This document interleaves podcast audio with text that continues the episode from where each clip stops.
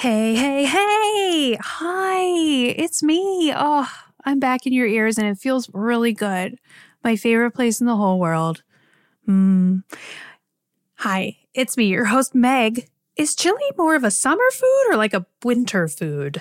Lewis and, oh, hello. Welcome back to another episode of Overtime. This is Dribbble's weekly podcast where I cover design news and I might just give you the tips you need to create your very best work. This week on Overtime, are you feeling trapped? Is your company now remote forever? Do you feel like you just want to move because you've been staring at the same view for the last four months? Just me? I will help you through an exercise to decide where you can move, which is very exciting. And how would you describe the job of a graphic designer to a five year old? Um, let me soothe you with my relaxing voice as I read your answers. Oh, ooh, ooh, and Dap Boy.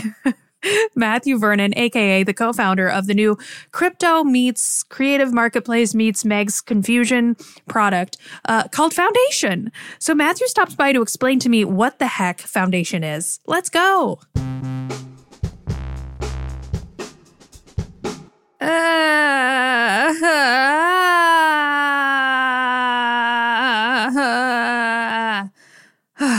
That's exactly what it feels like to have to scroll through yet another Slack channel to find what you need to find. Worse, when you've got a client who expects an update right now and it's straight up not there. There's that. And then there's Basecamp, the all in one place to keep all your stuff and run your design company the calm way. Ah, they've got a super dope client feature that's unlike any other project management software out there. You just pick only what you want to share in the project and boom, client feels warm and fuzzy and you don't have to waste your time. So start working the calm way today for free at basecamp.com. We okay. So as more companies are moving to remote only, I think it's giving us this very shiny opportunity to pick where we want to live, which I think is very exciting because it means that you can move somewhere that you actually feel fulfilled living in and you get to choose where you want to go. And I hope that this company's going remote forever trend stays so that way more of us can have a choice in where we actually get to live and create our lives and and you know do what we need to do and be a lot more fulfilled doing it. And if you don't know this about me, I'm a mover. I love moving. I've moved around my whole adult life and collecting cities. I want to live in every city in the world. I just I want to live everywhere. There's so many great places in this world. So, I've learned through moving a lot that it's okay to admit that some cities are better for other people. So if there are some cities that you think are really trendy, you don't understand them, don't force yourself to try to live there just because it's cool and your friends live there, other people live there. And I'm going to take you through an exercise to help you determine where is perfect for you, where you could actually move. Because I know whenever you think um, of where you want to live and w- what seems fun, I think it's kind of an emotional response to what you're feeling right now. And if you're feeling cold or too hot or trapped inside, you're probably just going to be like, take me somewhere warm or cold or, you know, where I could be outside. That's certainly how I feel constantly. Also, I just feel like I've been stuck staring at the same view in the same environment, same terrain for the last four months while I've been inside. So I get it. But here's an exercise for you to go through where you can find what your actual values are. And if you have a partner or not, I'll tell, I'll tell you how to go through this step. So if you have a partner or if you live alone, here are the steps to go through. You, independently from you and your partner, if there are two of you or more, um, I want you to do this list separately and go through this exercise separately and then come together and share. Do not do this exercise with somebody else because it's important that you don't influence each other because you are individual people. And if you live alone, go through this exercise too because this is just as important for you as well. All right. So the first thing I want you to do is make a really long list. Um, I like to do this with post-it notes because I can remove things and move them around and stick them up on the wall and zoom out and look at them all at once. But if you want to do this in your notes app, that's cool too. It does not matter. It's whatever works best for your brain. Make sure you recycle your notes. okay. So, start off with making a very long, as long as it needs to be, list of all of the things that are important to you about the city that you live in um, or want to live in, what you're looking for in the qualities of a city, the terrain, the culture, the people, the energy, the environment, what it looks like, what it sounds like, what it feels like, as well as make sure to include in this list qualities of the actual space that you want to live in, whether it's a home or apartment. What are the qualities of that? What is the view like? What amenities does it have? All of that. Create a long, long, long, long list of all of those things. Everything that's important to you. It doesn't matter how important it feels compared to something else at this point. I just want to hear the longest list of qualities that are important to you. So once you have all those things down, if you have more than 15, I want you to start by narrowing it down to the top 10. So scrap things, compare things to other things, start to give hierarchy and just whittle it down and down and down until you get to the top 10. And the reason why I like to start long and then get shorter is because it helps you to compare one thing to another and start to get some hierarchy here. So keep the others for sure. We'll use those later, but narrow it down to the top 10 and see what you love and what's happening in that top 10. Now, zoom out, look at those top 10s, and then it gets harder. Now I want you to narrow it down to the top five. So get rid of five, compare them to the other, and start to figure out what the actual five things are that are the most important to you. and once you do that, we're going to do it just, just one more time, I promise. I want you to remove two more things so that now we have the top three. The top three things are now your focus. So now you can start looking for cities, planning for where you want to move, depending on what those top three things are. And for some people, those top three things might only be city specific. It might not have anything to do with the environment that you're living in. That's how I was. But for others of you, it might just have to do with the environment that you live in, of the apartment or the home or wherever you're actually physically living within a city. And that's okay too, because that means that you'll have more cities as your option. And in that case, you can start thinking, what are the cities that work for me and for this space that I want. And regardless, you can start to create a list of cities that match those top three things. And if there's so many cities, there's more than a handful, then expand your list back to that top five and say, okay, now which cities fit my top five list? Now, which cities fit my top 10 list? Are there any? And you can start creating your list of cities that way and try to determine what city is best. And if you have a partner, now is the time to compare your lists, compare the cities, compare what you're finding. Are there any overlaps? How do you find one city that works for both of you? I believe it's possible. It's hard, but it's possible. Okay because we want this to work for both of you. We want you both feeling fulfilled. That's what creates great relationships, right? Yes. Okay. So for me, my list came down to three things. It was public transportation, walkability, and close friendships. Those were the things that were the most important to me. And of course, every city's not going to fit for that, right? And so, of course, also, you might be thinking about 2020 COVID times. It's not the best time to be in a densely populated city. It's not the best time to be touching things other people have touched, like public transportation, right? So, in this event, you can act emotionally a little bit, but just know that you are acting emotionally, right? Uh, depending on what's happening with the times. So, what I'm thinking with 2020 and with this COVID time situation is that maybe this is a great time to get something out of your system that you've always wanted to do. So, if you've always wanted to live in a city that you know you won't want to live in forever, maybe this is the time to just kind of move there for a hot second. Maybe you've always wanted to have one of those really amazing open floor plan lofts maybe this is the time to do that. Let 2020 be your excuse to get something out of your system. Moving is not that hard. It doesn't have to be that expensive. If you feel like moving yourself, I always move myself. We've always moved ourselves. I think we've hired movers one time and we were like, nah, we'll just do it ourselves from now on. It's expensive. You can always do things yourself. Um, and no, I, I ended up buying a house when I moved to Minneapolis because it was cheaper than my rent in New York was.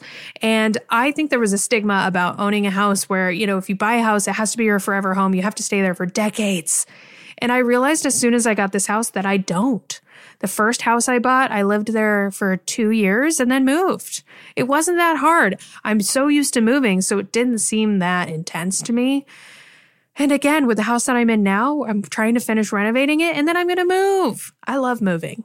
Okay, so you deserve to f- live in a city that makes you feel fulfilled and makes you feel safe and comfortable being yourself. So go through this exercise and figure it out.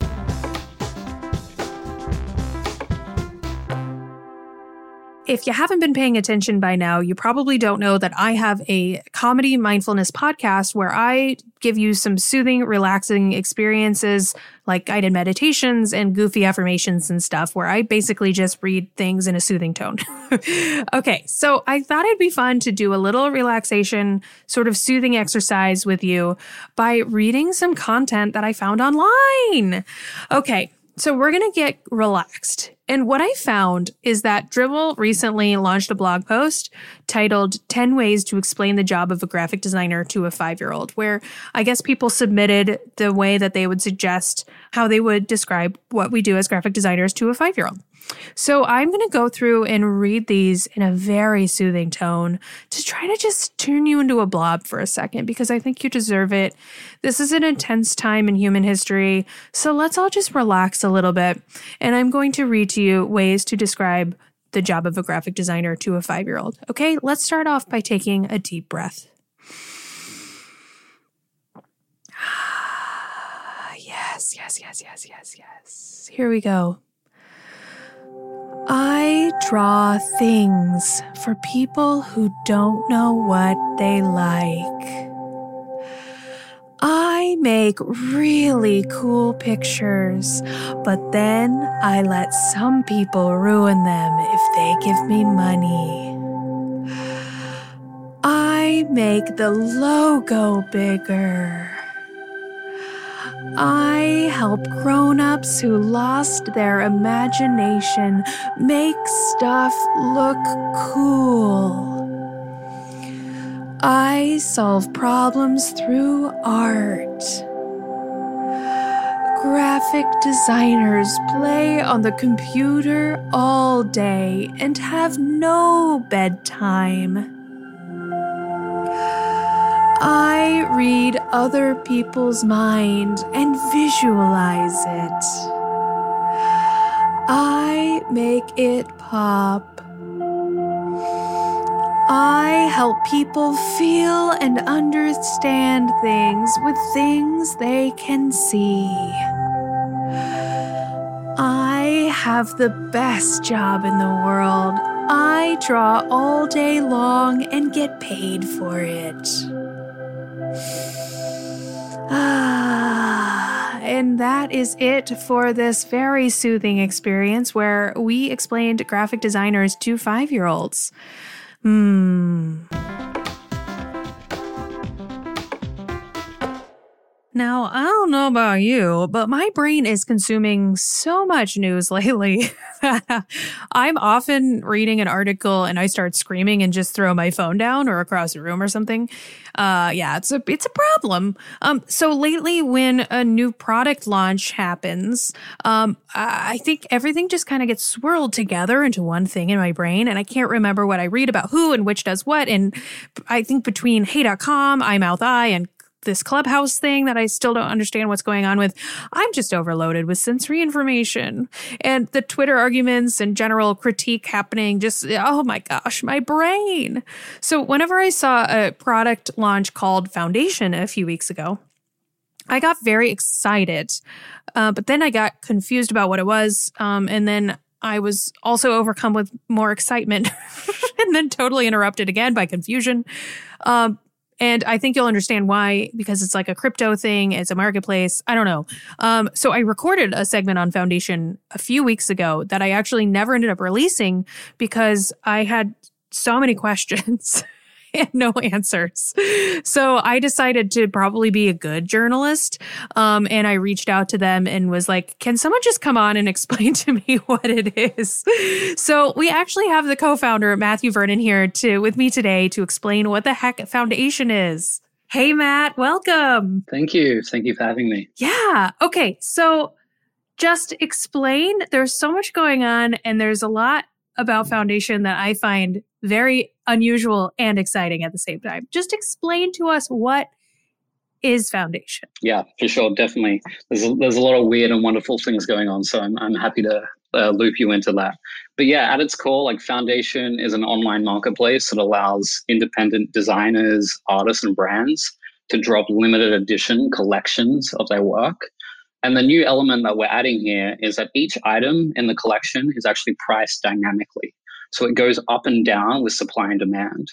And that actually creates this really exciting stock exchange like quality that allows creators to capture the hype that they're building around their work and also allows fans to buy in and actually share in the success of the creators that they're supporting on the platform. You just put that so simply. I appreciate that so much. Whenever I was looking at the website, I think it's not you, it's me, because I don't know anything about cryptocurrency. So my brain is already like, you won't understand this, Meg, which is not very nice of my brain. But um, you explained it very simply, which I appreciate because now I think I understand what it is. I think I think I get it. So, one of the things I was really interested in is there are a lot of platforms out there right now that I'm a huge fan of, like tools for artists and creators to not have to rely on anyone else to determine their success. They can just put stuff out there and it gets in the hands of their supporters, their fans, and people who want to support them. And so, like things like Patreon, you know, they allow us to get closer to the people that love to support our work. So, do you think with everything that Foundation is doing, do you think that it's because it, it, sort of, you know, commodifies the art in an unusual way where people could swoop in, bots could swoop in and take over, like people that aren't even fans of yours could take over and start buying things. So my immediate thought was like, oh, does this devalue the relationship between the fan and the creator? Um, but I think that I'm assuming you probably have a more optimistic outlook. So, do you think that it devalues the connection between creator and their fan or supporter, or do you think that it adds extra value? Yeah. So, the really big thing to point out here is I definitely think that it adds extra value because what Foundation actually does is it unlocks an entirely new revenue stream for creators. So we, we, we basically have two revenue streams that we actually pay creators out on the platform via we have the the first revenue stream, which is the traditional, like older style way of selling products and and paying creators once they sell a product and they get revenue uh, via that way, and that exists. That's at play. That's that's already in foundation today, and that's happening. Uh, but the new thing that we're offering on top of that is the ability for creators to actually uh, capture a share of the trading activity that is taking place on the market. So it actually unlocks this entirely new revenue stream and allows them to, to monetize the often intangible parts of what they're doing. It allows them to generate money and monetize the culture, the story, the narrative, and the connection that they're actually creating with their work and with, with their audiences. And that's that's totally something on top of this existing revenue stream. Holy crap. Okay, that's so cool to me because I have always been a freelancer and because of that, I've always had to get really creative with how I make money and how I survive. And my brain is moving so fast right now, thinking about how I could use your platform to make money. Um, because I think uh, uh, most of the things that I've created throughout my career have been out of desperation because I had to make money immediately for mm. something. and so I I'm just like, okay, this is this is going to be good because I think monetizing the larger parts of what's happening within your work and what makes your work so special is really interesting to me because I spend so much time focusing on areas like that. And I don't know if anybody notices. I'm sure they probably do, but no one's paying me to just generally to just be weird and be me. I usually yeah. have to like give them something. Um, so I find that really interesting. But one of the things I think is the most interesting is the underlying psychological factor about what's happening with something like this, like limited edition releases or launches of any kind have this wonderful effect culturally and on society where I don't know if you followed what happened with Eye Mouth Eye a couple weeks ago. I reported on that um, on this podcast. And it was just so bizarre because pe- humans just want to be a part of something, especially yeah. when they don't have all the answers and they know that there's only a small selection of humans that get to be a part of something. And I feel like what Foundation is doing is it's creating those atmospheres, but creating them for creators and artists. And I find that to be so fascinating because you're kind of creating a system that helps people to feel like they're a part of something that's bigger than themselves. You probably know more about what's happening with humans in these types of situations. But how would you explain the like cultural phenomenon that you're trying to create here? What is at the core of that? Yeah, totally. Like I, I definitely saw what happened with with iMouth Eye Mouth Eye. Like that that was an amazing time to be on the internet. Um, I was I was watching it in real time, and it was just this like beautiful display of how like FOMO and memes and just like internet culture can really excite people and rally them together for something new. And that's that's definitely a lot of the qualities that we're trying to tap into at Foundation. It's it's definitely uh, something that we're trying to do. And I think the, the greatest example of that is just when a creator drops something on Foundation, it's an entirely like different vibe. It's not like dropping a product on an online store and putting it out there into the world. It's, it's something completely different. And we're, we're really trying to, to strive to create something that creates a really, really deep emotional connection between a creator and their audience. Because for the first time ever, there's like a real financial stake at play. Like a someone in a creator's audience can invest directly in a creator and into their work and actually get exposure to the, the final the, the financial upside of that and it, it, allows creators to actually you know generate hype and you know integrate that into into their work and actually monetize that as well. Wow. Oh my gosh. Okay. So i also noticed whenever i was looking at foundation that you have a really wonderful curated lineup of artists and creators. How have you been choosing who to feature so far? Yeah, for sure. So like I think the main thing to kind of call out is we definitely see Foundation as like a new exciting medium for creators to be creative with and actually start utilizing in their work. So we're hungry to work with creators who are not only talented at what they do, but creators that are hungry to kind of start playing around and kicking the tires on Foundation, and people who are hungry to understand the medium that Foundation offers and the various constraints at play there. So a lot of our artists are often on the cutting edge. They're, they're very experimental, and they're, they're often early to new platforms and, and new new technologies. And that's that's the type of creator that we're we're looking to target. We're looking to work with creators who not only create good work, but see Foundation as a platform that kind of ties back into the art and the, the actual act of actually dropping a product. You know, the product is a piece of that, but also the story and the narrative and the, and the connection between their audience plays into the piece of art as well. I'm sold.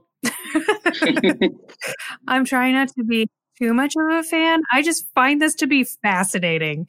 Yeah. Um, okay. So with what what foundation is today? Are we far off from what you foresee it being in the future? What does the future hold for foundation? So so the big thing to kind of really call out is like foundation is live. We actually have two live markets now with with a brand and an artist. You can actually go on there right now and start engaging with the work on there um, and we just want to continue that momentum and actually continue like dropping with more and more creators. So over over the next couple months um, the, the focus is just having more and more drops from creators that are actually on our roster. And then from then, the aim is to kind of really just turn Foundation into a thriving, vibrant digital community of a lot of different creators and curators and collecting and collectors kind of engaging on a multitude of different levels across our platform. Neat. I'm constantly okay. So I'm the worst interviewer in that my brain's always like, you have to say something interesting after they stop speaking. And nope. Every time I just go, wow, cool, okay. neat. You're doing a good job. I like what you said. um, well, thank you so much because now I feel like I at least understand what foundation is. So now I'm going to go back on there and make sure that I participate because I know what's going on. Yay! Um, Thank you so much, Matt, for being here. Where can everyone find Foundation on the internet? Cool. So you can go to withfoundation.com right now. We we have two live markets that you can sign up to Foundation with and start engaging. And we're always on the lookout for new creators and artists who, who want to hop on board. So if you have a cool idea for something that you could do on Foundation, just feel free to reach out. Excellent. And Matt, personally, where can we find you on the internet? Cool. So I am big on Twitter as at dap underscore boy. Um, so you can follow me there on Twitter, and you know that'll be fun. How is boy spelled? B O I. Boy is B O I. Yes. Yes. I also have a very, very bad website at matthewvernon.co. You went with your name on that one, just classic. Yeah. you know, I had to lock it in. You know, have to have that there. yeah, congrats on getting your name. Thank you. All right. Thank you so much for being here, Matt. No worries. Thanks for having me. Did it. That's it for this week's episode of Overtime. Um, oh, wow. Be a good person this week. And I'm going to try and do the same thing. And let's do it together. And if you'd like to take this conversation on to the older internet, use the hashtag dribbble overtime or twag me. twag me. Uh, twagging apparently is a combination between tagging and tweeting. Um, so I definitely encourage you to twag at me or twag all over me, please. Uh, my handle is at your buddy Meg. Okay, bye. Hear me next week.